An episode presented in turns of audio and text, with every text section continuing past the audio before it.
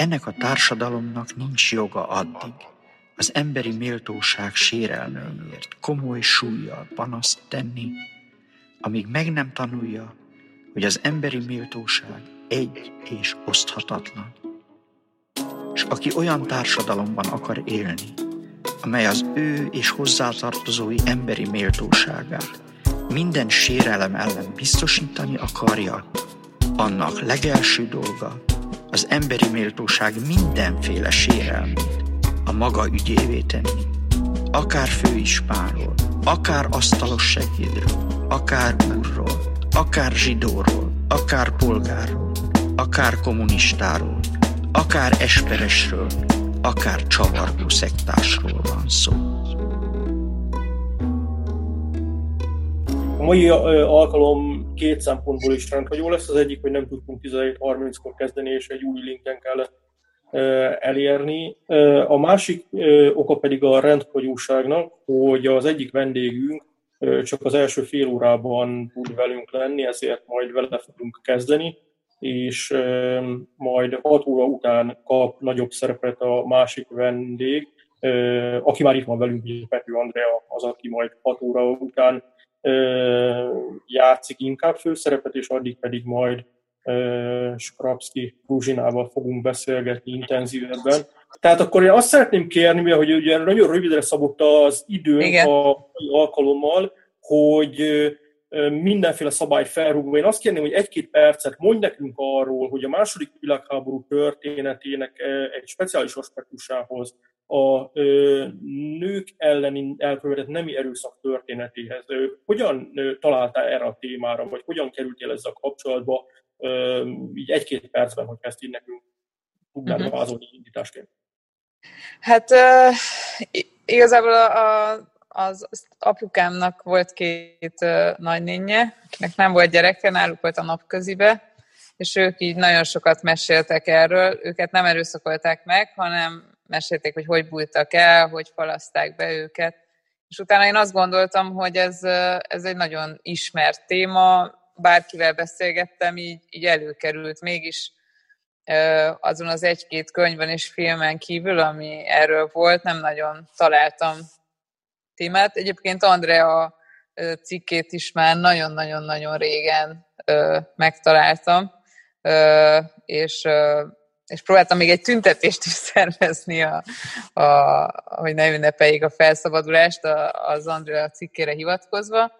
Majd megpályáztam, amikor elindultak a Mecenatúra program dokumentumfilm pályázatai, gyakorlatilag ez volt az egyik első, de bárki megkérdezte tőlem, hogy miről akarok még dokumentumfilmet készíteni, ugye a Biszkú Béla film után, akkor mindig mondtam, hogy erről, és, és hát így, így indult.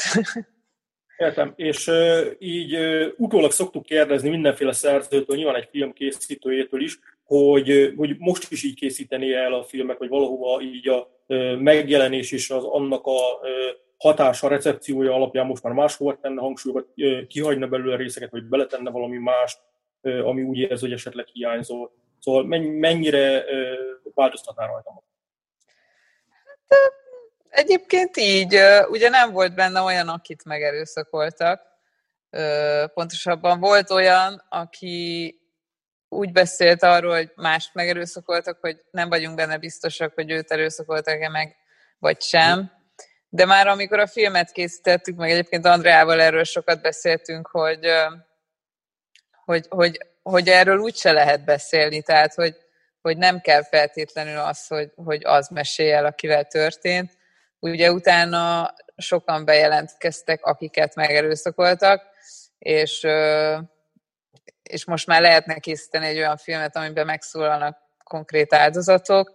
Most egyébként kaptunk támogatást a folytatására, de ott igazából már ebben nem sokat foglalkozunk, hanem egy olyan nőről lesz szó, akit megerőszakoltak, majd elvittek a gulágra, és utána hazajött, és fogadta őt a kádárrendszer, aki ugye nem fogadta, tehát erről szól, hogy aki átesett egy ilyen traumán, utána még mi minden történt vele, meg utána még egy káderrendszer, amikor el kell titkolja, tehát ez lesz a folytatás, hogy mi, mi lett egy ilyen nőnek a sorsa aztán. Uh-huh. És a másik oldalról nézve, ugye az is egy hiány tulajdonképpen, de ez logikus a forrásainkból, hogy az elkövetőkkel is nagyon kevéssé kerülnek itt ilyenkor fókuszba. A, sikerült esetleg találni olyat is, aki értevel szembesíteni lehet azzal, hogy ő egy elkövető volt? Vagy ez abszolút reménytelen? Hát nem, nyilván olyat, tehát olyat lehetne, akit emiatt elítélnek, vagy elítéltek, uh, ilyen, ilyen már nem él, vagy nem tudunk róla, uh, meg hát akiről, akit elítéltek, azt általában agyon lőtték, de hát ilyen nem nagyon volt, de az pár eset, amikor, amikor volt következmény egy ilyen erőszaknak, akkor, akkor ez. Ugye mi megszólítottunk benne katonákat, akik itt voltak Magyarországon, biztos, hogy tudtak róla, tehát, hogy tehát az elképzelhetetlen, hogy valaki a szovjet hadseregben szolgált, és abszolút nem tudott erről. Úgyhogy ilyen szempontból nagyon érdekesek a visszaemlékezéseik. Ugye ők így mhm. próbálják az egészet bagatelizálni. Egyébként a filmnek szerintem az egyik legerősebb jelenete, amikor azt mondja az egyik szovjet katona, hogy hogy hát így Magyarországon ilyet nem tudod, de, de Bécsbe mesélte neki egy nő, de hát olyan nevetve mesélt, olyan vicces volt, olyan nevetve mesélt. Szóval ez, ez, ez, ez, ezekből az elszólásokból azért kiderült, hogy, hogyha ők nem is elkövetők, de pontosan tisztában vannak vele, hogy ilyen történt. Ugye ez megint csak az Andrea kutatásaiból derül ki, hogy hát ugye ez a hadviselési formának része volt. Ezzel ők kifejezték azt, hogy minden módon le vannak igázva az ellenségek, az asszonyaik meg vannak bestelenítve, el vannak véve, ha hazatérnek a katonák, akkor se lesz már otthon, otthonuk, nyugtuk. Teljes, teljes megsemmisítés a cél. Uh-huh. Nekem um, igazából azt szerettem volna, hogy Andreát is bevonjuk ebbe a Jó beszélgetésbe azzal, hogy ő így történészként mit gondol a filmről, érez benne valamit, amit ő kritikusan szemlélne, vagy látsz-e olyasmit, amit te máshogyan, máshol tennéd a fókuszt esetleg? Mondok egyébként egyetlen dolgot, ami nekem így problematikusnak tűnt a szakirodalom alapján, ez pedig az, hogy én úgy láttam ebből a filmből, mint hogyha az lenne az üzenet, hogy ez egy teljesen elhallgatott történet, miközben, hogyha mondjuk olvassuk a Polcelennek a visszaemlékezését, vagy megnézzük mondjuk a később készült Aurora Borealis, akkor abból meg az derül ki, hogy azért voltak olyan családok, ahol szóba hozták azt, hogyha mondjuk például gyerek született az erőszakból, ott valamit muszáj volt mondani az apáról, és ezért ez kétesélyes, hogy az igazat mondták, vagy kevésbé, vagy beavatták-e őket, vagy sem. Szóval, hogy tényleg teljes volt-e az elhallgatás. Uh-huh. Én, én ezt egy ilyen kérdésnek látom. Bocsánat. Uh-huh. Andrea? Köszönöm szépen, nagyon köszönöm, hogy itt lehetünk, és nagyon jó, hogy Fruzsi ezt a rövid időt is akár együtt tudja velünk tölteni. Az, hogy az elhallgatás az egy strukturális kérdés, az azt jelzi, hogy ez nem egy személyes ügy. Tehát attól, hogy van egy regény, meg attól egy családba beszélnek, vagy másik családba beszélnek, attól a kollektív emlékezet strukturális keretében nem volt erre hely. Szóval szerintem ez az elhallgatás, ez egy jó, jó keret e, ebben az esetben. És a Frusival mi sokat beszélgettünk, amikor készült a film, és utána is, és három pont van, ahol mi vitatkozunk egymással. Az egyik pont az, hogy én nehezményeztem azt, hogy a Fruzsi beletette az, az egyik Európa parlamenti képviselőt annál a szabadság téri emlékezetes jelenetnél, és erre Fruzsi azt mondta, hogy de hát ki fogja tudni egy idő múlva, hogy ki ez az ember.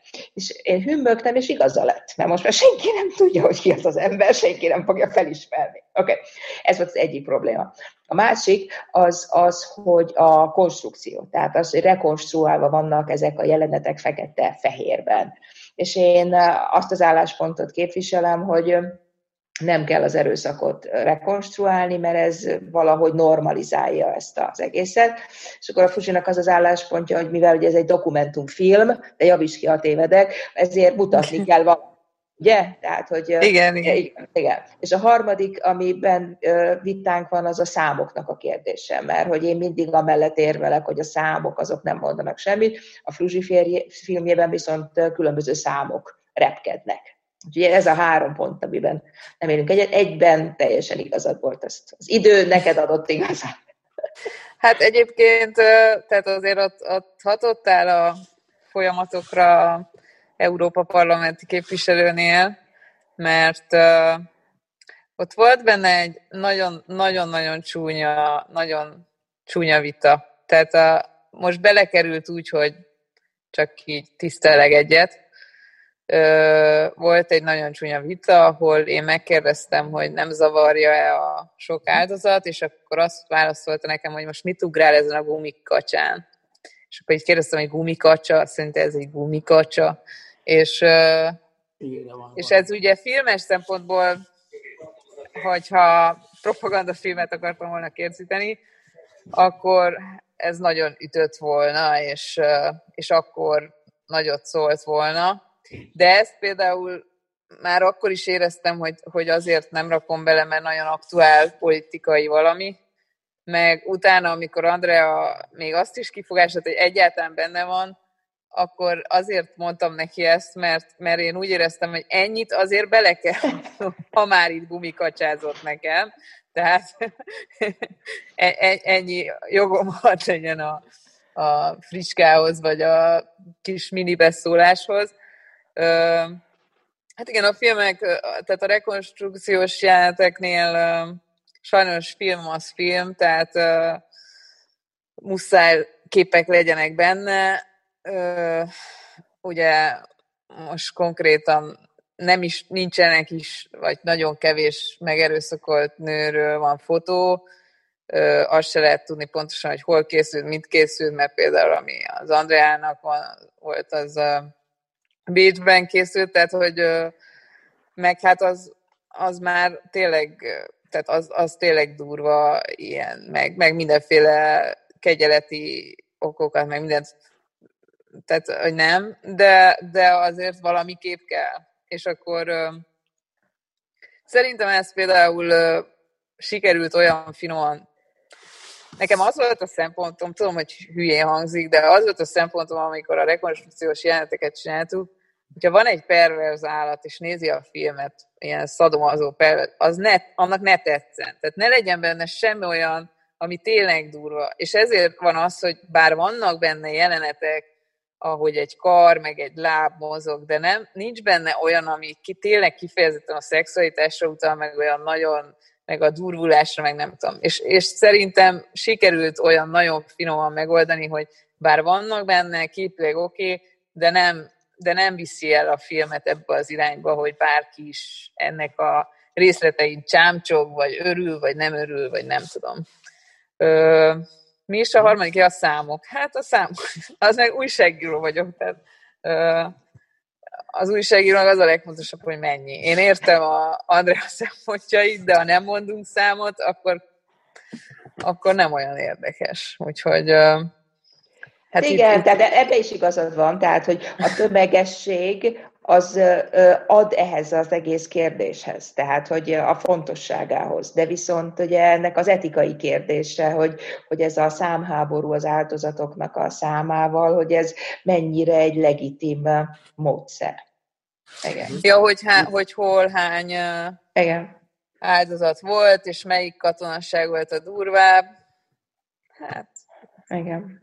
Erről még egészen biztosan fogunk beszélni Andrával a második etapban. Nekem még egy konkrét kérdésem lenne, ar, valószínűleg ugyanarra a jelenetre utalva, mint ami már szóba került, ez az ö, szovjet felszabadítási emlékműnél való ö, vita, ami ö, két részletben is bekerült a ö, filmbe, és itt ugye két dolog hangzik el. Az egyik kérdés az az, hogy van-e joga ö, bárkinek felszabadítóként nézni a szovjet hadseregre, majd pedig utána van egy még egy olyan tromf a jelenlévő férfiak részéről, hogy azt mondják, hogy hát az, akit úgymond megerőszakoltak, az úgy is nézett ki, vagy talán, hogy az, az kurva volt, vagy valami ehhez hasonlót mondanak, ami nyilvánvalóan elfogadhatatlan. Tehát az egészen biztosan elfogadhatatlan álláspont, illetve látom a visszaemlékezésekben, hogy ez egy létezett vélemény, hogy a Polcellen is írja, hogy az anyja valahogy így inti csendre egy alkalommal, hogy csak a kurvákat erőszakolták meg, úgyhogy erről nem beszélünk. Tehát ez egy, ez egy létezett álláspont volt, de szerintem ez nyilvánvalóan elfogadhatatlan. De a kérdés az az, hogy Kuzsina, te akkor azt is vitatott, hogy bárki mondhatja azt, hogy ő számára felszabadító volt a szovjet vörös hadsereg? Hát én így amblok nem mondanám felszabadító hadseregnek. Tehát én azt gondolom, hogy szét kéne választani a, a történelmi eseményeket. Tehát mondjuk a gettót felszabadították. Tehát ezt nem, Igen, pont erre utalok. Tehát pont erre utalok, hogy azért De, de nem, azt, nem mondanám azt, hogy ez egy felszabadító hadsereg volt. Tehát a, uh-huh. Mert utána jött kommunizmus, tehát hogy, hogy ezt így, így nem. De uh-huh. nyilván vannak részei, vannak uh, emberek, akiket felszabadítottak, és ebben megszabadultak egy csomó gyötrelemtől, ezt én abszolút nem tagadom, csak hogy felszólító hadseregként ünnepelni az egész szovjet hadsereget, az eg- mindennel együtt, az erőszakkal, a elhurcolásokkal, az utána lévő kommunizmussal, ez így nem áll, mint kifejezés szerintem. Uh-huh. És akkor még egy a, Egyébként a, a, a, visszatérve erre, hogy, hogy, hogy, hogy az azért nagyon fontos, és azért nagyon jó, hogy kimondták ezt a prostituált vonalat, mert hát a egész kommunizmusban, de ezt majd Andrea biztos elmondja, de hát ugye próbálta azért a Kádár és hát nagyon sok áldozat volt, szóval nem lehetett eltitkolni, nyilván volt pártitkár lánya, meg nem tudom, tehát olyan érintettek, ami már, már kellemetlen volt, és, és, és hát valami magyarázatot ki kellett találni, és, és ez, egy, ez, egy, ez egy standard uh, magyarázat volt a részükről, hogy hát sajnos Magyarországon túl sok a kurva, és ezért, hát ezért nálunk sok ilyen esemény történt ez egy létező, tehát ez azért ment tovább, és azért jött itt is elő ezeknél a férfiaknál, mert ugye pont, hogy a hős felszabadító szovjet hadsereg imidzsében nem illet, hogy egyébként meg nőket erőszakot, tehát valami magyarázatot kellett találjanak, és hát még egy csomó ideig ezzel próbálták mhm. menteni a menthetetlent. Értem. Na most nekem még egy kérdésem van, ami talán árnyalja ezt a, az, az egész, egészen bonyolult és komplex képet, amiről Andrea egy nagyon részletgazdag könyvet írt, hogy amennyire látom a szakirodalomból, 1945 után az éjség és más egyéb okokból ténylegesen létezett az, hogy nők nem erőszak révén, hanem kvázi önként felajánlották a saját szexualitásukat, mondjuk élelmiszerellátásért vagy védelemért cserébe. Most, hogy ez persze mennyire tekinthető önkéntesnek, az egy problematikus dolog, de hogy nem erőszak volt. Hogy, hogy ez, ez a jelenség, ez, ezzel mit lehet kezdeni? Tehát, tehát hogy, hogy, ez hogyan mosódik össze? Tehát, hogy arra gondolok például, hogy azok a számok, amiket látunk például az abortuszokban és egyebekben, azokban a számokban nyilván ezek is az esetek is benne vannak. A nemi betegségeknél látott esetekben ezek az esetek is benne vannak. Hogy hogyan viszonyul ez a történet az ez erőszak kérdéséhez, hiszen ezek nagyjából egy időben történnek. Akár Andrea, akár Kuzsina, hogyha bármelyik... Hát ez Andrea, te igen, igen, de a Fruzsinak menni kell lassan, úgyhogy, igen, úgyhogy, igen. Én, úgyhogy én erre majd utána szívesen válaszolok esetleg, hogy csak, csak röviden, hogy ez nem önkéntes dologról van szó, hanem amikor egy strukturális helyzetben nincs más erőforrás, mint amit a saját teste, és akkor ezt használja igen. fel. Tehát, hogy amikor a Sára Sándornak a pergő tüzében az ukrajnai megszálló magyar katonák ilyen csillogó szemmel beszélnek arról, hogy a ukrán tanítónőbe ő, ő milyen köl kölcsönös szerelembe esett. Az ukrán tanítónőnek ugye a férjét elvitték, a, a, a, földjét felperzselték, semmi másra nem volt, mint a saját teste, azzal próbált életbe maradni. Tehát, hogy, úgyhogy ennek kapcsán nem semmiféle önkéntességről nincs szó, hanem egy valamilyen túlélési technikáról, amit utólag persze iszonyúan megbüntettek. Tehát amikor a, a szovjet csapatok visszajöttek, akkor a, az NKVD ezeket a nőket kegyetlenül bíróság elé állította, és innen tudunk sok ilyen történetről különben, mert ezek a, ezek a kihallgatási anyagok, ezek hozzáférhetőek valamennyire. Világos, a kérdésem arra vonatkozik, hogy ilyen eseteket bizonyára Magyarországról is ismerünk, és akkor ebben az esetben ez mennyire árnyalja azt a képet, hogy a szovjet hadsereg kizárólag erőszakos volt. Tehát, hogy értitek, tehát, hogy, hogy, hogy mi a kérdés, tehát, hogy nem, nem az van-e, most teljesen hidegen is történészként azt kérdezem, hogy, hogy nem az van-e, hogy az esetek egy részét ti most besoroljátok a nem erőszak kategóriához, amikor a számokat látjátok, miközben ezek egy része hát nem az. Vagy hát a szó eredeti, vagy alapértelműben nem az. Hát abban neked igazad van, hogy nagyon óvatosan kell bírni az abortusz adatokkal, mert hogy nem tudjuk, hogy azok valóban mindegyik terhesség az nem erőszaknak az eredménye, mert hogy lehetett ott bármi más is. Csak tehát az, hogy az, az abortusz bizottság előtt a nő kijelenti, hogy ezt egy szovjet katona követte el, akkor minden további kérdés nélkül ingyenesen elvégezték egy egészségügyi intézményben először a Magyarország történetében ezt a, ezt a tehetségmegszakítást. És ott bármilyen történetet el lehetett mondani. Tehát, és akkor azért ott sok történet keringett, tehát, hogy e, ettől kezdve használták nagyon sokszor más eszköz hiányában a magyar nők a, a terhesség megszakítást, mint fogamzásgátlási eszközt. Tehát... Azt kérném, hogy erre nyerjünk vissza még, de most még adjunk egy perc lehetőséget, egy-két perc lehetőséget arra, hogy Puzsinának kérdéseket tegyen fel a közönség, illetve hogy Puzsina mondja el még addig, amíg a kérdések esetleg megérkeznek, hogy ha valami belé szorult most itt ebben a beszélgetésben, mert ugye lassan mennek kell, illetve nem is olyan lassan. Igen. Hát amíg nincs kérdés, annyit még a film készítésének a körülményeiről, hogy, hogy nagyon-nagyon nehéz volt alanyokat találni, hiszen hiszen egy, egy nagyon nagyon olyan téma, amiről nem szívesen beszél senki, akivel megtörtént az se. Tehát amikor végre nagy nehezen találtunk valakit, akkor, akkor kiderült, hogy ő akkor nem szeretné még egyszer elmondani, meg nem szeretne erről beszélni. Volt olyan is, akivel már fölvettük az interjút, és utólag visszavonta. Tehát, hogy meg az egész megkeresni őket, szóval egy kicsit úgy éreztük magunkat, mint egy ilyen bulvár újságíró, hogy Elnézést uh-huh. hallottuk, hogy önt megerőszakolták beszélni, vagy nem. Tehát, hogy az egész nagyon, nagyon nehéz munka volt a feltárás, de, de végül is szerintem nagyon, nagyon jó alanyok lettek, meg amire nagyon büszke vagyok, hogy után, tehát én mindegyik nőnek elmondtam, hogy, hogy készüljön föl arra lelkileg, hogy ezt az egész világ látni fogja, a szomszéd látni fogja, és csak akkor vállalja, hogyha ő ezt tényleg akarja, és ami nagyon jó, hogy az volt a visszajelzés az összestől, gyakorlatilag már mindegyik meghal, de, de, de volt, tehát az egyik hm. hölgy, akinek a testvérét lőtték le, az, az mondta a családja, hogy, hogy utána egy teljesen felszabadult volt, úgy is halt meg, hogy mondta, hogy, hogy ő, ő, ő ő örül, hogy, hogy, hogy, hogy, hogy végül is akkor elmondhatta, és akkor, akkor még a halál előtt is tudott valamit tenni az igazságért. Tehát, hogy, hogy az, az egy nagyon jó dolog, hogy az összes résztvevő végül is nem bánta meg, hogy részt vett benne, hanem örül neki, hogy ezt elmondhatta.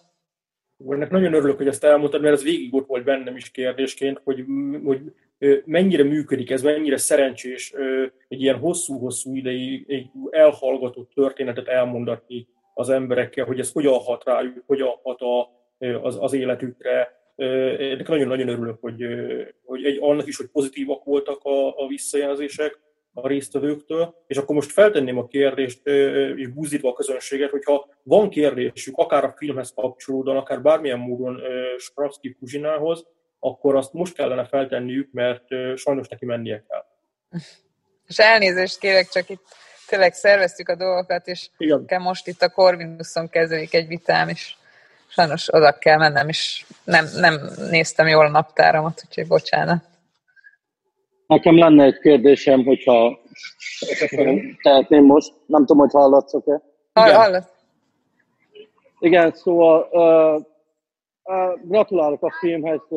Én nem láttam előtte, ugye most a linkben, amikor küldtük, amikor jelentkeztem erre, akkor láttam először. Meg a másik dokumentumfilmet is, ami ugye Piros Károlyról szólt a volt távosról. És annyi lenne a szakmai kérdésem, hogy nem -e volt -e koncepció az, hogy a te filmet kapcsán, hogy ne játszanak ilyen, ö, ne befolyásolják, mert elég kényes téma, hogy ne befolyásolják az embereket annyira azzal, hogy a zenével, vagy esetleg a színekkel tehát, hogy ilyen aláfestő zenék voltak benne, ami, ami engem így, így egy dokumentumfilmben hát engem dőíteni szokott. Visszatérve például a Michael Jacksonos Netflixesre, hogy előbb az is egy ilyen elég durva sztori volt, és, és ez a fölrakom a zenét, meg leveszem a zenét, meg... Hát hiszen nekem értjük a kérdést, köszönjük szépen, akkor Fruzsina, mit gondolsz ezekről a hangulatkeltő elemekről, mint a zene, vagy a színek? Hát, igen, tehát ez, ez, ez, ez egy nagyon nehéz, tehát ugye az én célom, hogy minél több embert elérjek, hogy minél több embernek megpengessem a szívét, hogy, hogy minél többen beszélnek róla, hogy minél nagyobb híre legyen, hogy hasson. Uh, nyilván ezek a, a képek, a hang, azzal iszonyú sokat lehet, uh, lehet uh, tenni. Tehát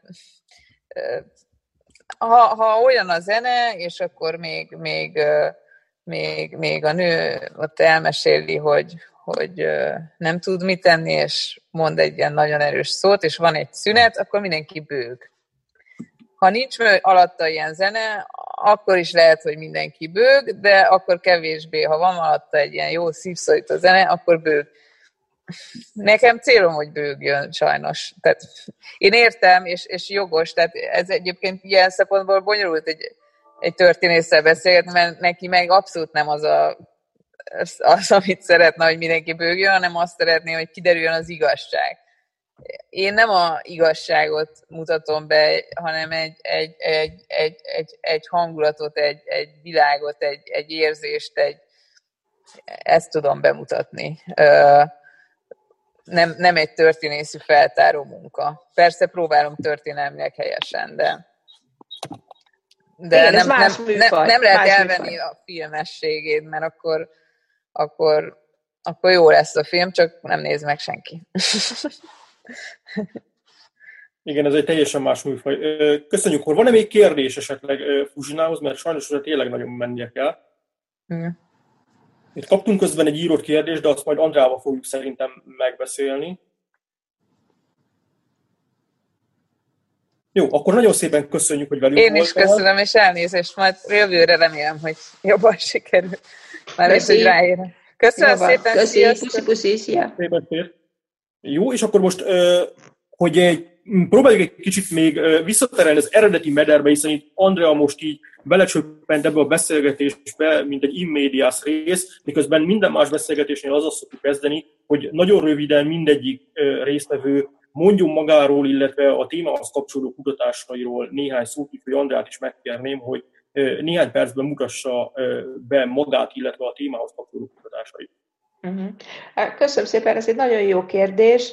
Én 97-ben voltam Bécsben a, az IVM-ben ösztöndíjas, és akkor láttam egy kiállítást, amit a Bécsi Történeti Múzeum csinált a Bécsi Nők 1945-ben címmel, és annak a katalógusában és a kiállításon is voltak azok a képek, amiket a Bécsi rendőrség készített, a, ezek a rendőrségi fotók, amikor megtalálták a holtesteket, és akkor kijött a rendőrségi fotós, csinált egy képet a, a holtestről, és és akkor ez bekerült egy dossziéba, és akkor akkoriban nagyon sok nőt öltek meg a, a Práter környékén, mert akkoriban az egy ilyen nagyon most is ilyen zöldes terület volt, és közel volt a laktanyához, és akkor ezekről a nőkről volt egy ilyen külön dosszié, ahol volt a a fénykép, le volt írva, hogy talál a boncolásnál, hogy ezt találtak-e nem erőszakra utaló nyomot, és talán az, hogy ezt a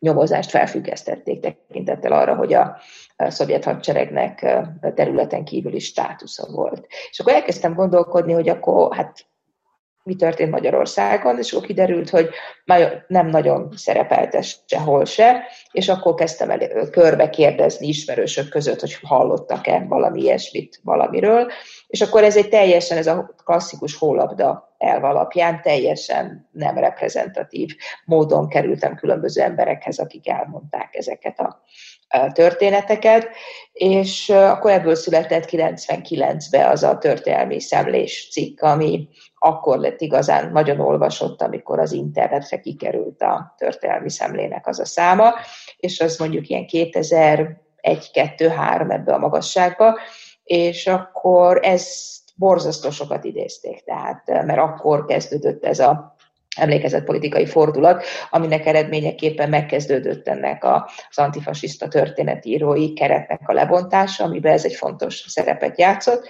és akkor a ilyen szélső jobboldali weblapokon volt az, hogy még a Pető Andrea is azt mondta, hogy, és, és attól kezdve azért ezzel a témával foglalkoztam, és publikáltam mindenféle nyelveken itt ott, ott és akkor ugye 2018-ban jelent meg az elmondani az elmondhatatlan a Jaffánál, ami nagyon szépen fogy, tehát ezt nagyon sokan olvassák azt a könyvet.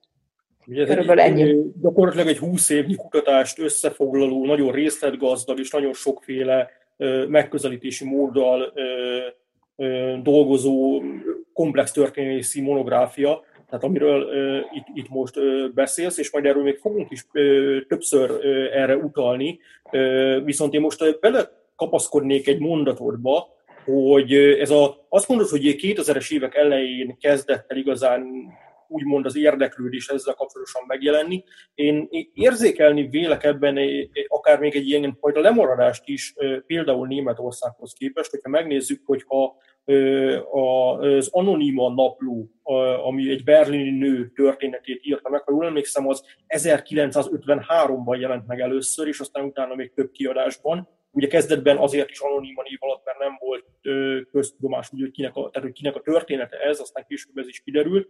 Magyarországon pedig talán az első ilyen önreflektív szöveg, amelyik a vele történt erőszakról beszél, az Polcelennek volt az 1991-ben megjelentő ugyancsak naplója az Asszony a fronton címmel, ami ugye később színházi előadás is lett.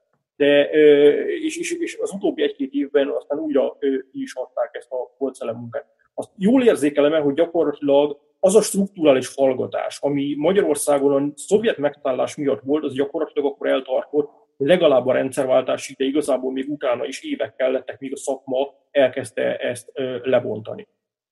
Igen, ez a strukturális hallgatás az összefüggött ezzel a domináns antifasiszta diskurzussal, ami ami 89-ig egészen biztosan tartott, tehát addig mondjuk szöveggyűjteményeket zúztak be, azért, mert hogy szerepelt benne, tehát amit a 1945-ös évfordulóra akartak kiadni, azt hiszem 70-ben vagy 75-ben, most erre nem vagyok biztos, mert szerepelt benne egy olyan dokumentum, amiben a helyi polgármester felajánlja a ott állomásozó szovjet katonáknak a bordéházban dolgozó nőket, hogy inkább azokkal mulassák az időt, és ne hagyják békén a tisztességes, respektábilis nőket. Tehát belekerült volna ez a dokumentum, na most ezt nem. Tehát ez, ez ugyanolyan ö, ö, tabu kérdés volt, mint 1956, tehát hogy ez, ezt nem lehetett, és úgy gyorsan be is zúzták ezt a Sorsfordítók című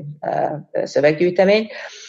De mondjuk erről most itt korábban volt szó, hogy hogy ez a, a respektábilis és a nem respektábilis nő között van különbség. És akkor, amikor van egy ilyen helyzet, akkor a mi nőink azok, azok a nők, akiket megvédünk, akiket érdemes megvédeni, és vannak azok a nők, akiket nem érdemes megvédeni, mert nem megvédendők. Tehát egy ilyen helyzetben mindig egy hatalmi helyzet alakul ki, és nem véletlenül a, a polcalen is leírja, hogy a cselédeket voltak azok, akiket kiadtak rögtön, a, amikor megjelentek a szovjet katonák, illetve hogy ezeket a ezer sebből kizsákmányolt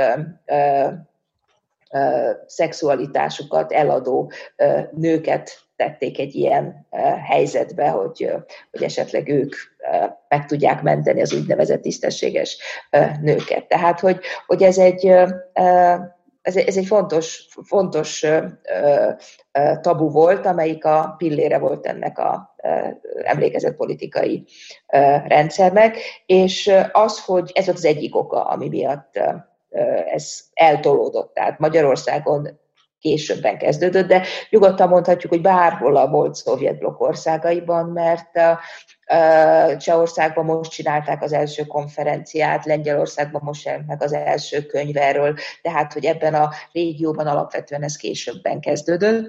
És a másik ok pedig a feminizmus és a feminista történetírásnak a gyengesége. Tehát ha megnézzük a, akár a német, akár az osztrák helyzetet, akkor azért az világos, hogy ott már a 80-as évek végén elkezdtek ezzel foglalkozni azok a elkötelezett női kutatók, akik nagyon sokszor pont emiatt nem kaptak állást. Tehát mondjuk azok a is, kolléganők, akiknek én a 90-es évektől kezdve olvasom a munkáit, azok nem kaptak a, se az osztrák, se a német felsőoktatásban vagy kutatási rendszerben állást, illetve ilyen magánkutatóintézetekben. Tehát mondjuk a Regina Mühlhauser, aki 30 éve kutatja a háborús nemi erőszakot, ő a Hamburgi Háborús Intézetben, ami egy ilyen magánkutatóintézet, ott van neki állása, de hogy a többiek nem kaptak állást. Tehát, hogy akinek a munkáit én olvastam a 90-es években. Tehát azért itt ez egy nagyon nehéz helyzet. Egyrésztről ugye a, nagyon sok nő a karrierét rátette arra, hogy erről írjon, Másrésztről viszont a, az intézményrendszer nem nagyon volt befogadó velük kapcsolatban, tehát ezt a emlékezett politikai aktivizmust ezt nem nagyon tolerálja a történetírásnak ez a nagyon konzervatív intézményrendszere. De az is biztos, hogy Magyarországon, ahol a feminista történetírás is ugye későbben kezdődött, és főleg nem ilyen témákkal foglalkozott. Tehát nagyon kevesen vagyunk, és azok a témák, amiket kutatnak a kollégák, mind fontos téma, tehát most ezt félre ne értse senki, de azok nem ebben a de ezeken a területeken mozognak. Tehát ez a csúnya, kellemetlen, szörnyű, traumatikus történeteknek a kutatásához ez kell valamilyen olyan stamina, ami nem mindenkinek van meg. Hát nekem meg pont megvan. Tehát, hogy én ezt én tudtam, tudtam csinálni, és ezért uh, uh, tudtam ezeket az interjúkat uh, uh, megcsinálni, meg a, és keresni ezeket a különböző információkat.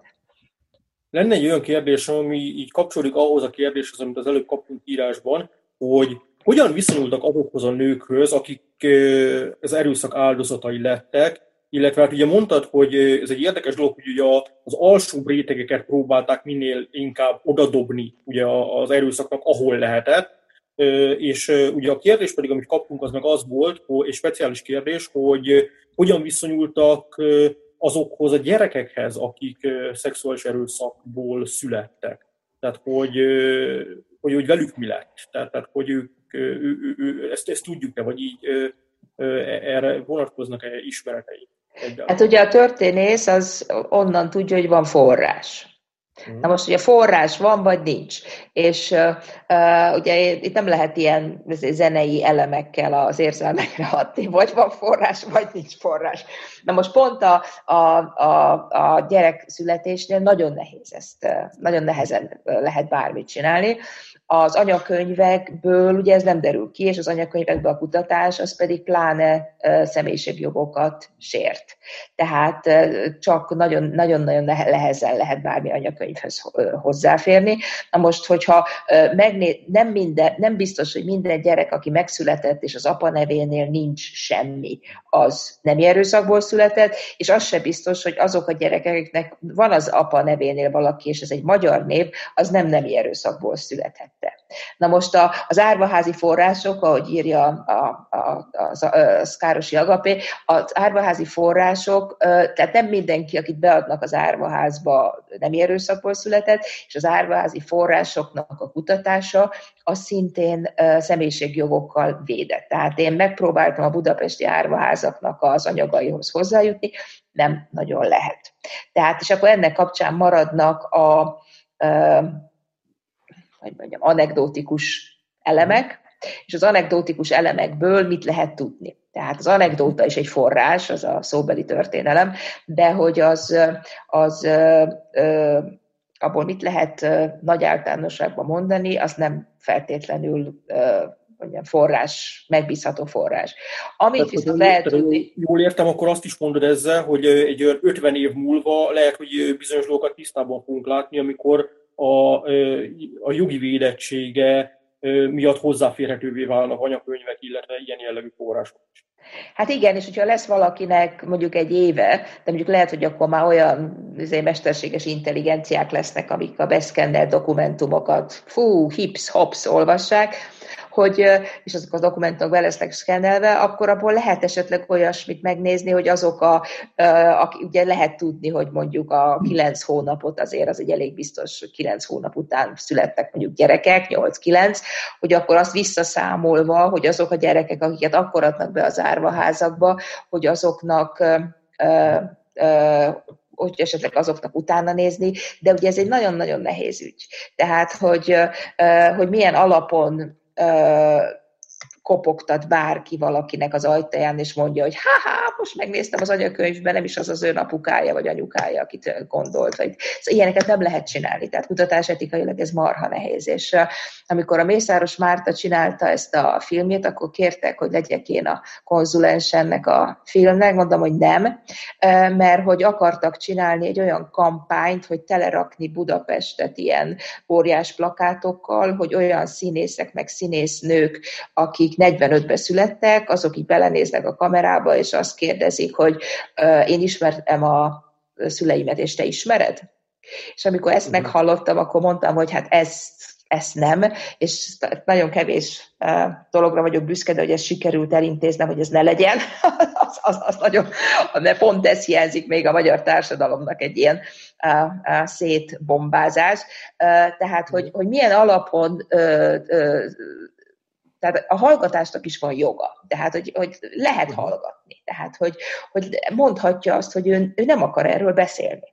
És, és a, hogyha megtud az ember egy ilyesmit, akkor nem biztos, hogy ezeket nyilvánosság elé kell tárni, és más főleg nem kell ezt ilyen nagy nyilvánosság előtt csinálni. Tehát az egyik kollega csinálta azt Ausztriában, hogy ott van egy ilyen beszélgetős műsor, és akkor oda meghívták azokat a osztrák nőket, akik azt hiszik, hogy orosz katona, szovjet katona volt az apukájuk. És akkor keresték a szülőket a Szovjetunióban. És akkor ilyen nagy összeölelkezős, ilyen valóságsó lett belőle, mert hogy kiderítették, hogy melyik egység volt az, amelyik ott állomásodott azon a környéken, kik voltak ott, mert ugye ezek a dokumentumok azért ezek megvannak, hogy kik szolgáltak abban az egységben, és akkor azokat megkeresték, de hát ehhez egyrészt kell egy nagyon jó orosz levéltári kapcsolat, ami ugye Magyarországon nagyon kevés és válogatott embernek van meg, e, másrészt meg hát kell hozzá egy ilyen média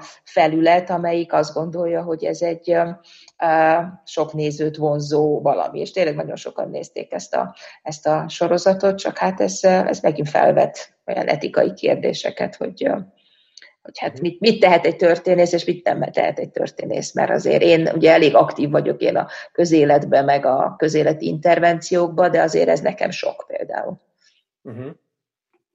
És ö, csak így gyorsan kapcsol, hogy nem lehet, hogy azok a, ö, ugye a Fuzsina filmjében látunk ilyen visszaemlékező szovjet veteránt, hogy, hogy az, az ő képe is, ugye ez a, hogy, hogy, de hogy ez egy ilyen kellemes történetek valójában, meg hogy nem erőszak volt típusú érvelés az részben az ilyen félrecsúszó emlékezett politikáknak a következménye. Tehát például az, hogy ilyen showműsor készül, ami inkább, hát, hát ez egy, egy pozitív történet tulajdonképpen, hogy itt emberek megtalálnak, vázi családegyesítés van, és akkor ez kap visszhangot, míg az erőszak meg kevesebbet.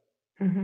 Hát az, hogy hogyan lehet elmondani egy történetet, az azért nagyon függ attól, hogy milyen történelmi és politikai kontextusról beszélünk. Tehát a, a, a Vörös Hadsereg veteránjainak egy nagyon meghatározott keret áll rendelkezésre, és egy meghatározott szókincs arról, hogy ők erről beszéljenek. Tehát a az Alexejevicsnek a, a munkája a Vörös Hadsereg katonanőiről azért volt annyira átütő, és azért kellett neki Minskben kiadnia, mert ugye Moszkvában nem lehetett, és azért kellett Minskben a nagyon megszerkesztett változatát kiadni, és csak 91 után adták ki a teljes ö, ö, szöveget, mert hogy ő beszélgetett ezekkel a nőkkel, és akkor ezek a nők, akik végigharcolták a, a második világháborút, ezek egész más nyelvezetben beszéltek neki, az újságírónőnek, mint a hivatalos retorika. Tehát ami a Fruzsi filmjében vannak katonák, azok úgy beszélnek, ahogy beszélni kell És ez a, ez a, ez a visszaemlékezés biznisz, vagy nem tudom, hogy, hogy lehet ezt mondani, ez a 45 elejétől kezdve megjelent, mert a Vörös Hadsereg pontosan tudta, hogy a propaganda harcot azt valahogy meg kell nyerni, mert hogy a katonái viselkedése miatt nem nagyon lopták be magukat az emberek szívébe, és akkor ennek kapcsán tettek sok városba olyan ö, emlékművet rögtön, az volt egyik leg, leg, legelső ö, tevékenység, ahol ö, ö, szláv ö, csinos fiatal katonák néznek ö, optimistán a jövőbe, és ö, ö, rögtön ö, újságot hoztak létre, csináltak civil és katonai találkozókat, tehát hogy érezték, hogy itt van valami, amit, amit helyre kéne hozni.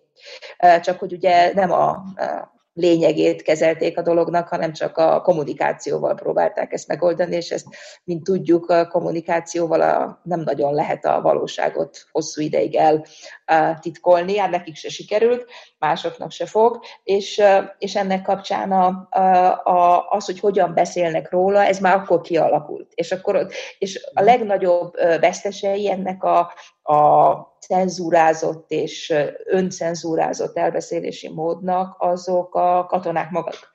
Mert hogy olyan sok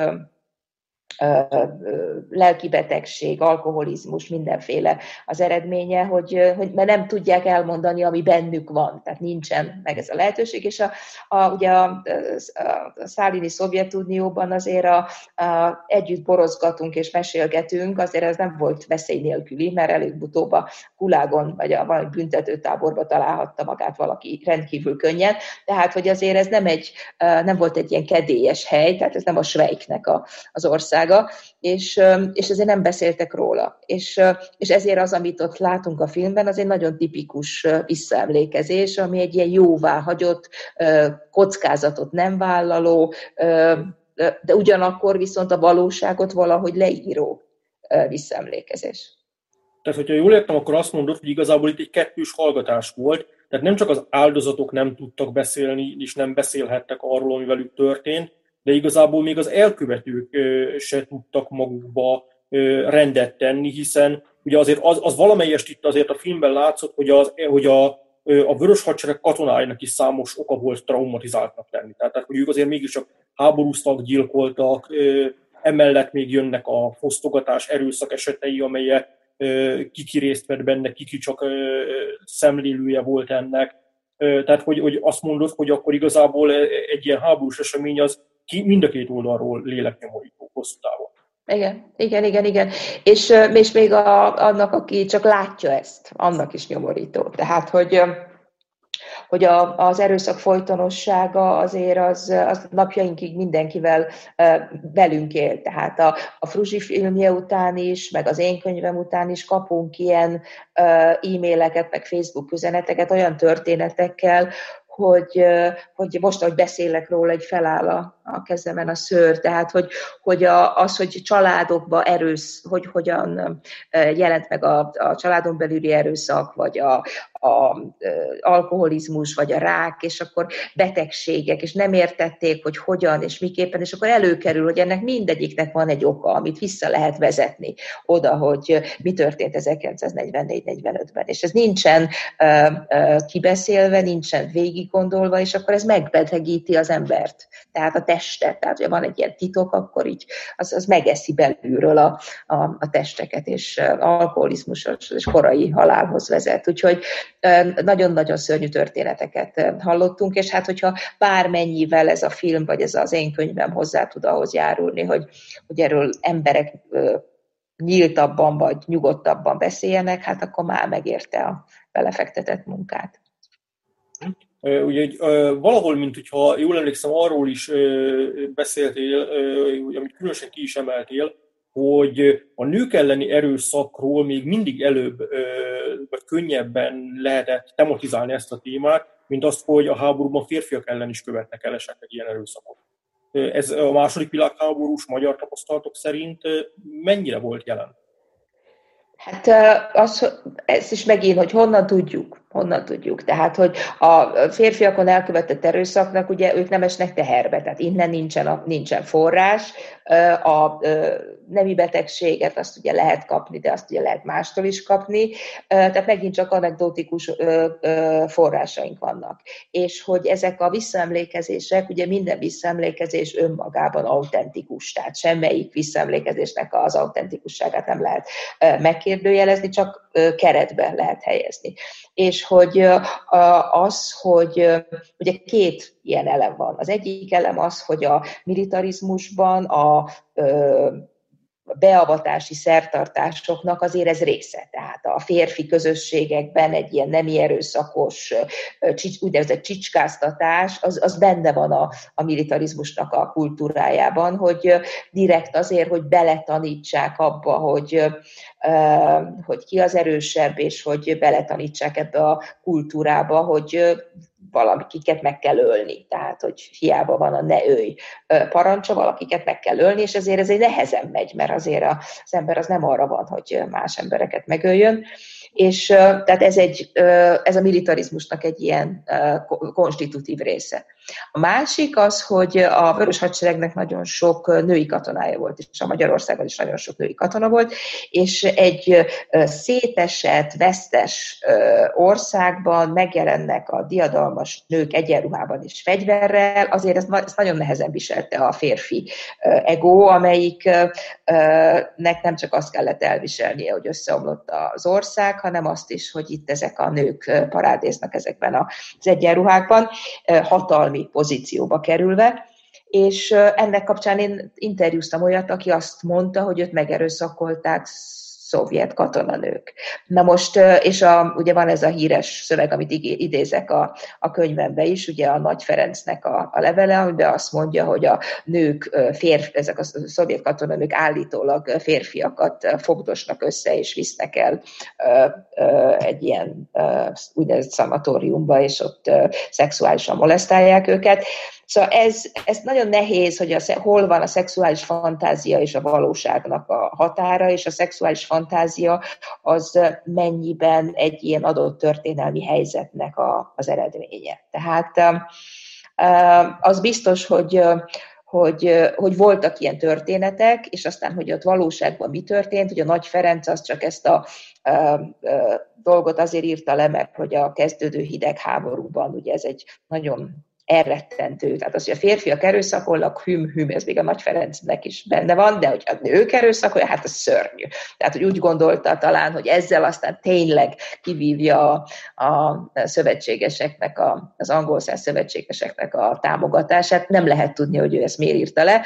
Az biztos, hogy sehol máshol ez nincsen, de attól ez még van, és tényé válik attól, hogy ezt a Nagy Ferenc leírta, tehát nekünk ezzel történészeknek dolgunk van, hogy megpróbáljuk megérteni, hogy ő ezt miért írta le. Ahogy láttam, a munkáidnak a fogadtatásában volt egy olyan pont, ami, ami viszonylag nagy értetlenséget okozott, a, úgy mondhatjuk úgy, hogy ebből ilyen vita, közéleti jellegű vita is támad, hogy milyen indokot tulajdonítunk annak, hogy a szovjet vörös hadsereg Magyaror, katonái Magyarországon erőszakolnak. És itt voltak olyanok, akik azt mondták, hogy hát azért történik, mert a szovjetek barbárok, mások azt mondták, hogy ez egy tudatos utasításba adott megtörése volt az elfoglalt országnak, Megint mások inkább azt emelnék ki, hogy a háború természete az mindig mindenkorban ugyanilyen, esetleg abban van különbség, hogy melyik hadseregben mekkora teret adnak neki, vagy mennyire büntetik, és amennyire látom, te pedig amellett érvelsz, hogy hogy ne egyetlen okot ö, keressünk, hanem, hanem ezeket így komplexen és egymás mellett látva ö, kellene értelmeznünk. Erről beszélni egy kicsit, mert ez, azt gondolom, hogy ez az egyik legnehezebben megérthető része ennek a történetnek. Uh-huh. Mert itt sokan azt érzik, hogy te megpróbálod azt az ő leegyszerűsítő képüket, például tipikusan ez a szovjet ellenességek ezt az érvelését, hogy de hát persze, mert ezek keletiek, ezek barbárok, hogy ennek a helyére te megpróbálsz állítani egy ilyen előszeretlen magyarázatot, és ezt nagyon sokan meglehetősen vehemensen reagáltak erre. Igen, hát a, a komplexitást azt nagyon nehezen viselik az egyesek, ahelyett, hogy azon gondolkodnának, hogy miért gondolják, hogy ilyen egyszerű a világ, pedig hát a világ az nem egyszerű. Ennél a magyarázó elveknél is amellett érvelek, hogy ezek a magyarázó elveknek van egy történeti kontextusa, hogy melyik érv az hogyan kerül elő, és hogy azt az érvet ki és mikor, milyen helyzetben használja. Tehát, hogy amikor azzal érvelnek, hogy a vörös hadsereg az egy ilyen barbár keleti hadsereg, akkor abban van egy ilyen lenéző kolonialista szempont, tehát, hogy azt mondan, tehát, hogyha ezeket a visszaemlékezéseket nézzük, akkor nagyon sokban azt mondják, hogy ezek ázsiaiak voltak, ezekkel sok óra volt, ezek megitták a kölni vizet, stb. stb. Tehát, hogy, hogy van egy ilyen sztereotipikus kép, amelyik helyettesíti azt a annak a kérdésnek a feltételét, hogy mit kerestek, mit kerestek a szovjetek a Spice-ban. Tehát hogy kerültek ide a Spice-ba? Tehát, hogy, hogy a, az, hogy, hogy, hogy ide, itt, van, itt volt a szovjet hadsereg, azért annak volt egy előzménye az, hogy a, a horti rendszernek a politikája, a kudarca, a bűnei, tehát, hogy ezek nem ezek gondolták, hogy most akkor ezért jobb dolguk sincs, mint hogy, mint hogy Magyarországon megigyák a kölni vizet. Tehát, hogy, hogy azért itt ennek van egy komoly ok és okozati következ, magyarázata, amit, hogyha azt mondjuk, hogy á, ezek csak ilyen barbár izék voltak, akkor, akkor nem gondoljuk, hogy ezek, ne, ezek egyrészt elvesszük a, a, a méltóságát és a, a valódi tragikus uh, sorsát ezeknek a katonáknak, akik tényleg uh, az életüket kockáztatták, és nagyon sokan meleg, meghaltak ebben a, ebben a szörnyű háborúban, és ezért uh, nem, nem tekintik partnernek, tehát, vagy nem tekintik egyáltalán ö, ö, önálló személyiségnek, hanem csak egy ilyen furcsa kis állatnak. És ez szörnyű, ez igazán szörnyű, mert ennek nagyon hosszú távú következményei vannak a, a magyar történeti emlékezettel kapcsolatban. Tehát ez egyik típusú érv. A másik érv az, hogy ó, hát ugye mindig is voltak ezek a nemi erőszakok. Ugye ez a,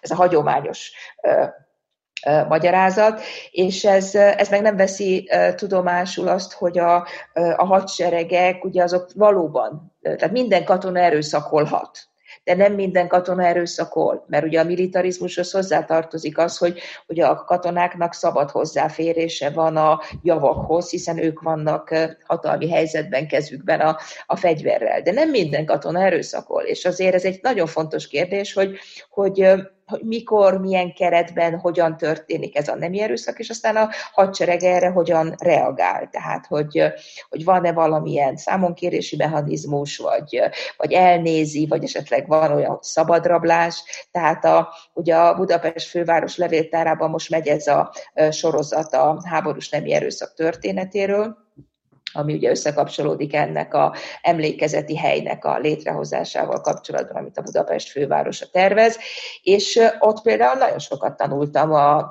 1848-49-es forradalom idején a nemi erőszakról, vagy akár a Jászai Mari emlékiratait hozta a Katona Csaba, amit meg kell mondani, hogy nem ismertem, de hát a Jászai Mari leírja azt, hogy, hogy neki egyetlen túlélési lehetősége volt, hogy egy a katonákhoz hozzácsapódva ő, mint szexmunkás dolgozott. Tehát, hogy, és ezzel tudta megvédeni és fenntartani magát, mert semmi más erőforrása nem volt, és akkor kapott betegséget, és nem lehetett gyereke. Szóval, szóval szörnyű történet, és mi csak azt tudjuk, hogy Jászai Mari tér.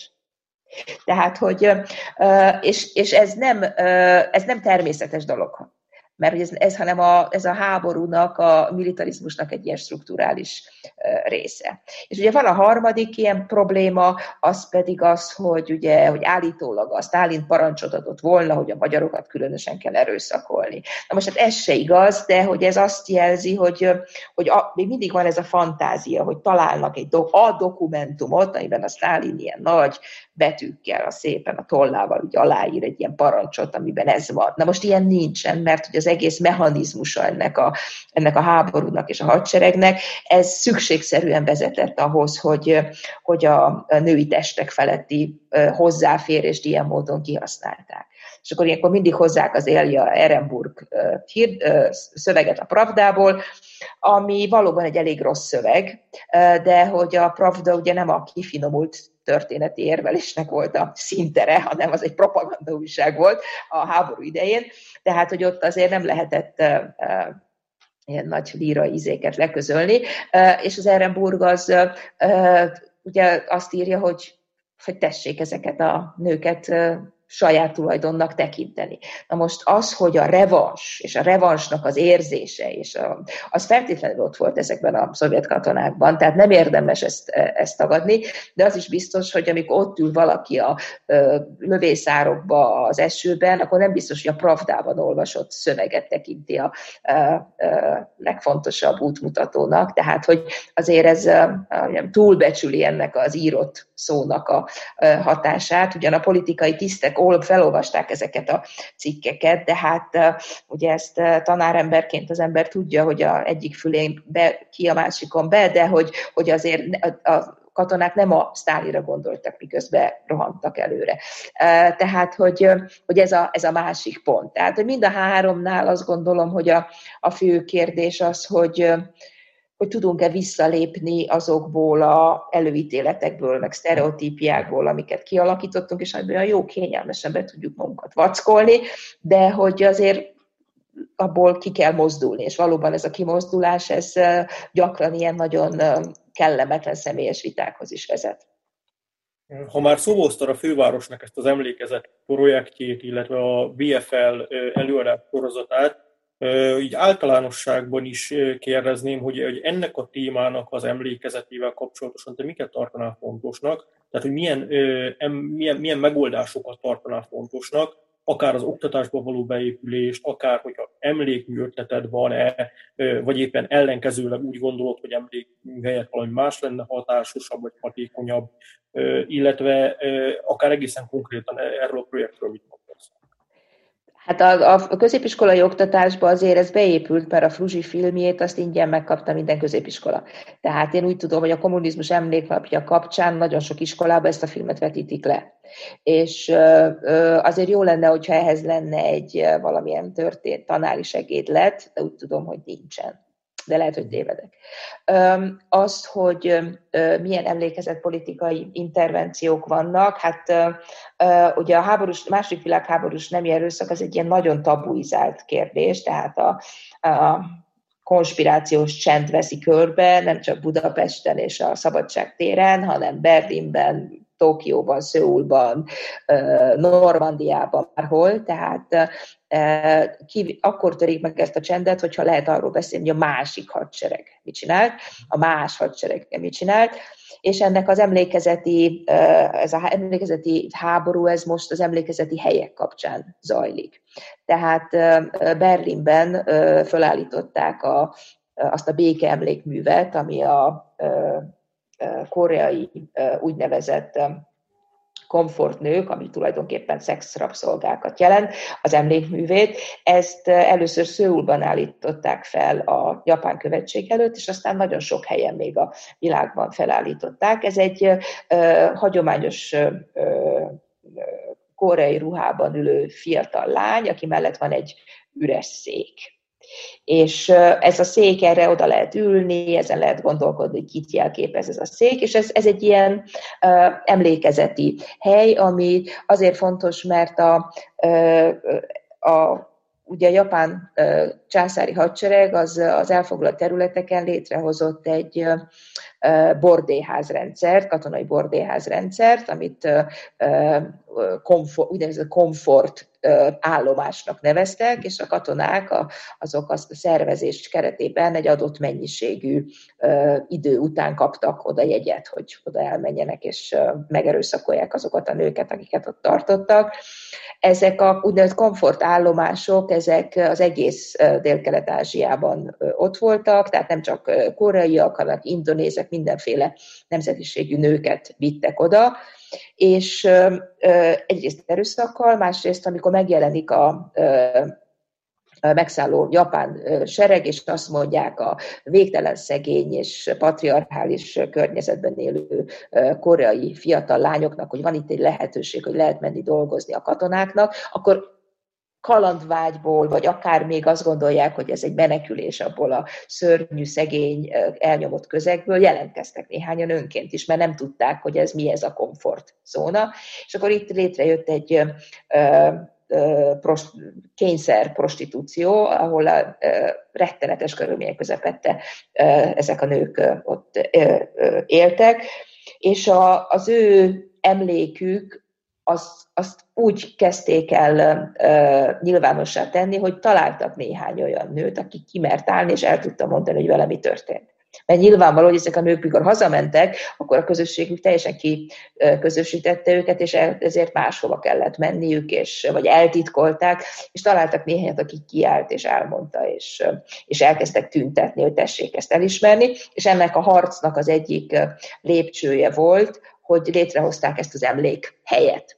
És az azért mesélem ilyen hosszan, mert Berlinben ez az emlékhelynek a felállítását a japán kormány megpróbálja tönkretenni, és határozatot hozott a, hozattak a berlini fővárossal, hogy elmozdítják ezt a, azt az emlékhelyet. És most folyik a küzdelem, hogy mi lesz ezzel az emlékhelyel, hogy a berlini külügyminisztérium lesz az erősebb, vagy a Berlin város, vagy a én is aláírtam azt a petíciót, ami azt mondta, hogy tessék békén hagyni azt, a, azt az emlékhelyet, tehát hogy, hogy itt, itt minden, nap, minden napjainkban van egy, van egy ilyen harc ezért az emlékezeti lehetőségért, ami azt mutatja, hogy ez fontos.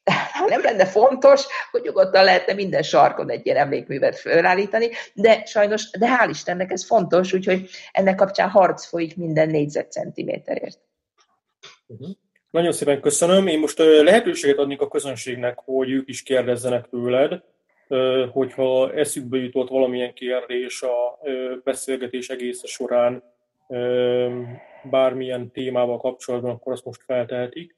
Nekem lenne egy kérdésem, Szkáros Jagapé, jó estét, hogy ugyanazt hiszem ez most kevésbé tárgyalt. Engem az egész szovjet része is érdekel, hogy a többi leigázott, vagy felszabadított, vagy bárhogyan is nevezzük, országban ilyen téren van erre bármiféle kutatás nyilván információ Andrának, illetőleg az, hogy amikor mondjuk a Magyarországon erőszakot tevő katonák hazamentek, akkor ott nyilván nem volt az közbeszéd, de hogy például ottani, ö, azt hiszem csak egy, egy orosz történészt szólal meg a filmben, hogy, hogy ott például ilyen, ne, például nemi betegség, ugye, ami azért az szinten ott, ott arra a részről van-e, van-e információ, mind férfiak körében, mind akiknek aztán esetlegesen áthatták, hogy ez, ez érdekel, ez jutott eszembe. Köszönöm. Uh-huh.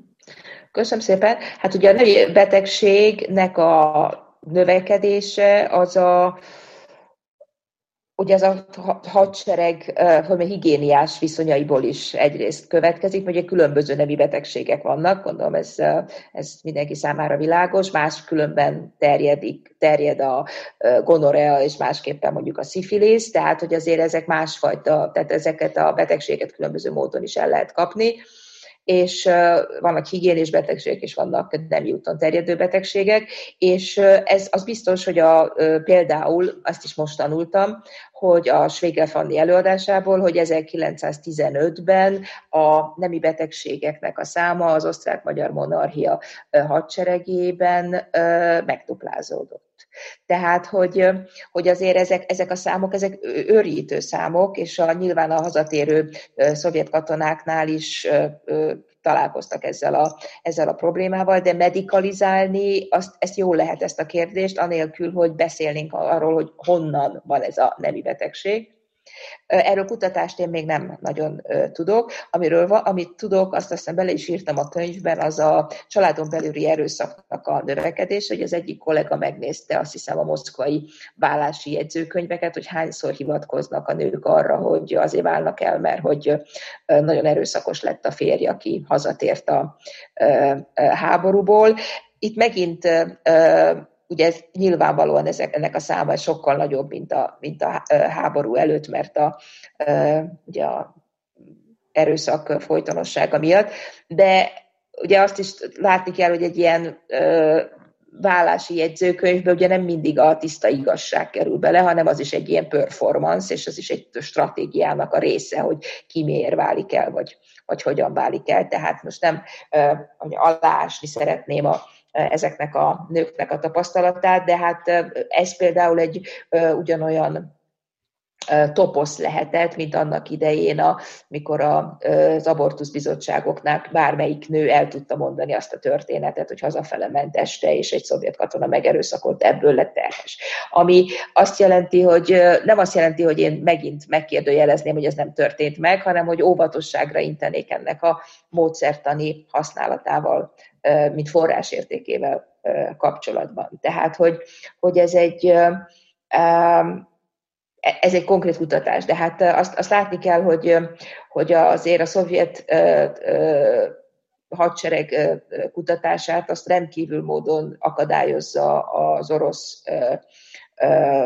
tudománypolitika azzal, hogy nem nagyon engedi a hozzáférést a különböző forrásokhoz, és nagyon szelektáltan lehet hozzájutni keveseknek kevés forráshoz, illetve az, hogy a, a az internetre kitesznek forrásokat, amit ugye a, szintén a, a fake news és az artificial intelligence idején azért ezzel szintén megkérdőjelezhető néhányszor, hogy mi, mi is az a dokumentum, amit, amit nézünk az interneten, hogy az hiteles, nem hiteles, micsoda. Az biztos, hogy jó lenne sokkal több kutatás erről. Hát Covid idején azért az, hogy az ember elmegy a levéltárba és ott leül és dolgozik, azért az elég irreális, úgyhogy ez egy hosszú távú projektum. Hm, és ö, arra ö, látsz valamiféle ö, akár csak ilyen sejtést, vagy ennél kicsit többet az adatokra vonatkozóan, hogy a különböző országokban lehet azonosítani, hogy máshogy viselkedett volna a szovjet hadsereg, mint megszálló hadsereg? Hát a, van egy kollégának a, a Jugoszlávia arra területére, ahol a második ukrán front ment át, és azt annak ott egész másképpen viselkedte, viselkedt ugyanaz a hadseregcsoport, mint ami Magyarországon volt. Azért, és akkor egy különböző okokat lehet felsorolni, az egyik a nyelvi ügy, tehát az, hogy ott valamennyire azért ezzel a szláv mixtúrával azért valahogy megértették egymást, Magyarországon meg nagyon kevesen beszéltek oroszul, főleg azok, akik a orosz fogságban voltak az első világháború után, azok tudtak valamennyire, illetve néhány kultúr ember, mert hogy a, ugye a horti rendszerben nem nagyon támogatták a, az orosz tanulást. A másik az, hogy Jugoszláviának volt ez a mítosza, hogy a Szovjetunió egyetlen szövetségese, tehát a partizán mozgalom miatt úgy tekintettek a jugoszlávokra, mint a szövetségesekre, ellentétben ugye Magyarországgal, és, és ugye egész más volt ott a, a, a harcászati izgalom is, tehát ott azért nem voltak ilyen hosszú, váltakozó, sikerrel folyó különböző támadások, meg ostromok, hanem azért ott azért kevesebb ilyen harci cselekmény volt, következésképpen kevesebb szovjet katona haltott meg. Mondjuk gondoljunk Veszprémre, vagy Székesfehérvárra, azért ott a nagyon komoly harcok voltak, hogy Budapest, hát ezt ne is említsem, ahol, ahol itt házról házra kellett küzdeni, és visszakülde, visszafoglalták néhányszor. Tehát ott azért más volt a, az emocionális dinamikája egy ilyen, egy ilyen harcnak, mint amikor csak úgy átvonultak egy, egy országon. Tehát a harc jellege is más volt. Tehát, és ezért érdekes a, a, a kutatás, mert hogy akkor ugye nem minden katona erőszakol, de akkor miért erőszakol egy katona? Tehát ezért nem, nem érdemes a, a, ezekbe az egyszerű magyarázatokba belemenni, hogy visszautaljak erre a kérdésre, hanem ezeknek a komplexitását inkább megnézni. Van még kérdés esetleg, hogyha valakiben felmerült volna? Akkor amíg még gondolkodnak rajta, a... a Én szeretnék kérdezni elnézést. Pontosan, igen, annyiban szeretném kiegészíteni az elmondottakat, hogy, hogy én beszéltem egy olyan emberrel még a 80-as években, aki beszélt arról, hogy Budapesten szovjet katonanők igényelték magyar férfiak társaságát, és ő, ő elmondta a saját történetét, amit, ami egyébként fel is van véve, és szerintem a történelmi interjúk tárában megtalálható. Persze egy sok órás beszélgetésnek ez egy kis része, ahol ő, ő, ő elmondta az ő történetét, aminek nem arról szólt, hogy a, hogy a szovjet katonanő ráfogott egy pisztolyt, de, de határozottan kifejezte a, az ő igényét, és azt amennyiben lehetett végre kellett hajtani. Tehát, tehát, én, azt, tehát én tudok ilyen történetet. A, a, a másik az az, hogy a Szolzsenyicinek a Gulág-sziget csoportjában van egy utalás, több bekezdés is talán arról, hogy, hogy, hogy ott a szovjet katonáknak, akik német területen vannak, hogy ott szinte elvárás volt, követelmény volt az, hogy a német nőket megerőszakolják, mert hogy az a, az a fölénynek az egyik kifejezési módja volt. Tehát a győzelemnek, illetve a fölénynek egy kifejezési módja volt, hogy, hogy ők nem csak a területet foglalták el, hanem hát az asszonyokat is elfoglalták. Ami, ami ki, a, konkrétabban a kérdésem az az, hogy, hogy én is olvastam, illetve hallottam ezekről a komfortnőkről, távol-keleti hadszintéren. Visszaemlékezésben olvastam arról, hogy vannak bordéházak német katonák részére. Konkrétan Lembergi bordéházról olvastam, de, de más helyeken is voltak. De a Vörös Hadseregnek miért nem volt ilyen, vajon? Azért, mert a kommunista erkölcs ezt nem engedte, vagy, vagy szervezeti okokból, vagy, vagy vajon, vagy volt, csak nem tudunk róla. Uh-huh. Hát ez nagyon jó kérdés, Tamás, hogy miért nem volt a szovjet hadseregben bordéház. Szerintem kettő oka volt. Az egyik az, hogy ugye a legfőbb érték az ember, Ugye ez volt a kommunista értéknek a értékmérés, és a, az államosított egy, egyenlőségpolitika keretében ugye a nők az nőknek a teste az, az nem, nem volt hozzáférhető bárki számára. Tehát, hogy az, a nők azok önállóak voltak. Gondoljunk arra, hogy micsoda propaganda eszköz volt az új szovjet nő. Tehát a 30-as években a szovjet követségek semmi más nem csináltak olyan országokban, ahol volt diplomáciai kapcsolat, mint hogy szovjet nőket, mint sikeres nőket brandoltak, ahogy ezt ma már szépen mondják, akik egy, egyenlőek voltak, dolgoztak, volt saját fizetésük, önállóan, tehát hogy azért a, a, a bolsevik forradalomnak az első szakaszának volt egy ilyen nagyon komoly egyenlősítő jellege, ami adott egy méltóságot a nőknek. Tehát, hogy azért itt egy, ez, hogy nőknek, nőket berakni erőszakkal bordéházba, azért ez, ez, nem, ez nem fér bele. A másik része az a prüdéria, a sztálini prüdéria, mert hogy a, a sztálini rendszerhez azért hozzátartozik az, hogy, hogy egyszerűen tagadta a szexualitást, mint magát. Tehát a mesztelen szobrokra ráhúztak ilyen ö, zacskókat, meg mit tudom én, tehát hogy a, a, a sztálini ö, ö, politikában a szexualitás, mint egy ilyen kiszámíthatatlan, szörnyű ösztön, annak a teljes tagadása a jellemző. Tehát nem véletlen az, hogy a, a, ez a bolsevik egyenlősítő időszak után azonnal ugye a, a sztálini politika rögtön visszahozza az abortusz tilalmat, tehát hogy egy csomó mindent visszahoz, és egy ilyen kispolgári gemütlichkeit ilyen kispolgári idilt nyom, mert hogy a kispolgári családokat, azokat jól lehet ellenőrizni. És és az, hogy tehát hivatalosan nem lehetett semmi ilyesmit, de a szovjet katonanőknek a visszaemlékezéseiből azért azt tudjuk, hogy egyes parancsnokoknak voltak azokat a nő, katonanőket, akik ezekben a egységekben szolgáltak, azoktól bizonyos szolgáltatásokat elvártak és ezért a katonanők azok minél hamarabb próbáltak egy úgynevezett katona férjet találni maguknak, aki megvédte a többi katonától. Tehát, hogy azok a szovjet katonanők, akik harc, végigharcolták ezt a háborút, ezek nem csak a nácik ellen harcoltak, hanem a saját fellebvajóikkal, meg katonatársaikkal is, akik azt gondolták, hogy van joguk ezekhez a női testekhez. Tehát nagyon sok ilyen visszaemlékezés van, ahol elmondják, hogy hogy, hogy féltek a szexuális zaklatástól, a nemi erőszaktól, és ezért próbáltak minden eszközt felhasználni arra, hogy ez ne következzen be. Igen. Köszönöm. Nagyon szépen köszönöm, és hát igazából már csak egy percünk van Andreával, hiszen menned kell neked is.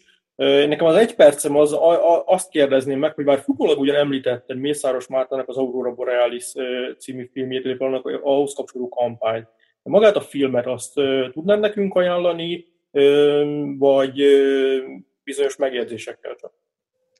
Hát mindenképpen érdemes megnézni, mert minden Mészáros Márta filmet érdemes megnézni, de a, és nekem volt ismerősöm, aki sírt, végig sírta az egész filmet, mert hogy annyira szépnek és fontosnak találta. Ugye én, mint történész, aki ezzel foglalkozom, nekem más a, szempontrendszerem ennél a filmnél. Nekem ez kicsit gicsesnek tűnik, tehát hogy az én, nekem ez túl sok, de nem nekem kell megfelelni, hanem a sok nézőnek, és nagyon sokan megnézték, és nagyon tetszett nekik, és hozzájárult ahhoz, hogy, hogy erről a témáról beszélni lehet és kell. Nagyon szépen köszönöm, akkor ez lesz a zárszava a mai beszélgetésnek és jövő kedden 17.30-tól Müller Rolf és Takács Tibor lesznek majd a beszélgető partnerek. A film, amit pedig javaslok megnézni a beszélgetés alapú ráhangolódáshoz, Almási Tamásnak az Ítéletlenül című dokumentumfilmje 1991-ből. Köszönöm szépen a részvételt, Andrea, és köszönöm. Viszontlátásra. Köszönöm szépen. Vigyázzatok magatokra. Köszönöm. Szervusz. Hello.